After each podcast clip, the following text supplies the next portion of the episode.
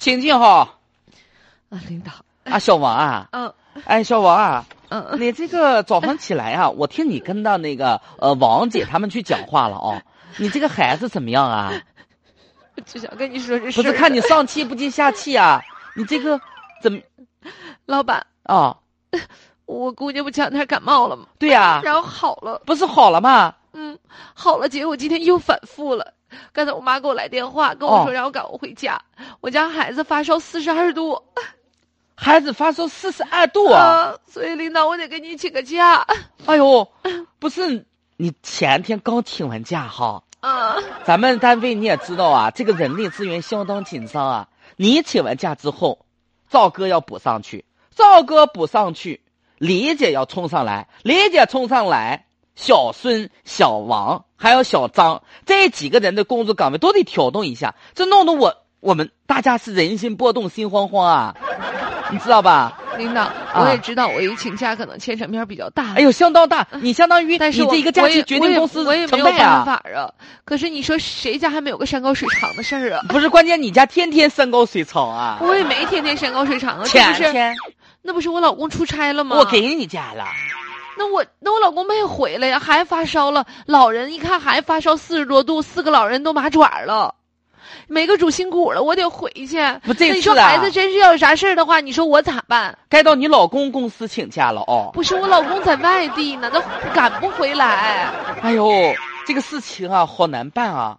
我跟你讲啊，就不是说我一个人能决定的。我要你这一个假啊，我要公司调动几百个人的运力来维持这个平不衡是。领导，你你你不用跟我说这些。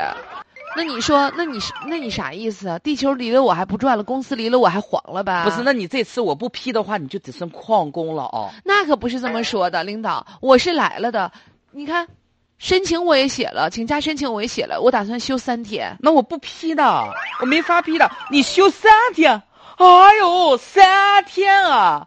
你三天之后，我们这个岗位、这个公司没法运转了，离开你哦，不行的。，反正我这么跟你说吧，你给我批，我就走。我得感谢您，给您鞠个躬，谢谢领导。不是我不批了，要是不批的话，领导我也这么跟你说，请假条我是给你递上来了，你批不批发我都得走了，我还是给您鞠个躬，谢谢领导。不是你这样，我跟你说，我好难办呢。我跟你说，旷工还是请假呀？不批。哎呀，真就没批。嗯，大家可能觉得这个公司的相关的管理者是不是太不人性化了？但是他也有个小背景，前一段时间呢刚请完。不过我们又说回来了，谁能预料到谁家孩子生病啊？是不是？谁也不乐意呀、那而且这个孩子刚刚九个月哈，九个月高烧四十二度，哺乳期的妈妈想请假被拒绝了。然后呢，这件事儿呢就在大连网络平台上，对大连的网络平台上掀起了掀掀起了轩然大波。很多人就说哈，说你看这个公司领导是不是有点太不近人情了，对不对嗯哈？但也有人说，你站在公司的角度来说，那你说现在一都是一个萝卜一个坑，对不对？现在都是一个萝卜一个坑，你要请假的话，别人怎么办？这件事儿吧，其实我没有一一边倒的态势，我没有说站到妈妈这儿说，呃，领导很残忍，我也没有站到领导的这个角度说，呃，做的很应该，就是大家呢应该达成一个共识，嗯，就是如果说家里边孩子身体特别不好，那实在不行就把这个工作岗位就辞掉吧。呀，我还是那句话，真的，在其位谋其政。就是嗯当我们有一天不能够达到人家这个公司的合理要求的话，咱也不去扯那个后腿儿，真的就是这样。但每个人家庭环境确实也都不一样。嗯我跟你说，每个人都有每个人所以生活艰辛的，地方另外这个女士呢，嗯我也想提醒她，嗯是不是你的分量还不够？如果说你真的是这个公司公司的重点和骨干的话，她也不敢这么跟你说请假不给。所以我们在工作上，如果说你真的确定你有这个分量了，咱就请；分量不够，我们也不去勇敢的去挑战人家底线啊。所以说，这个职业各个方面角度，大家自己来衡量一下啊。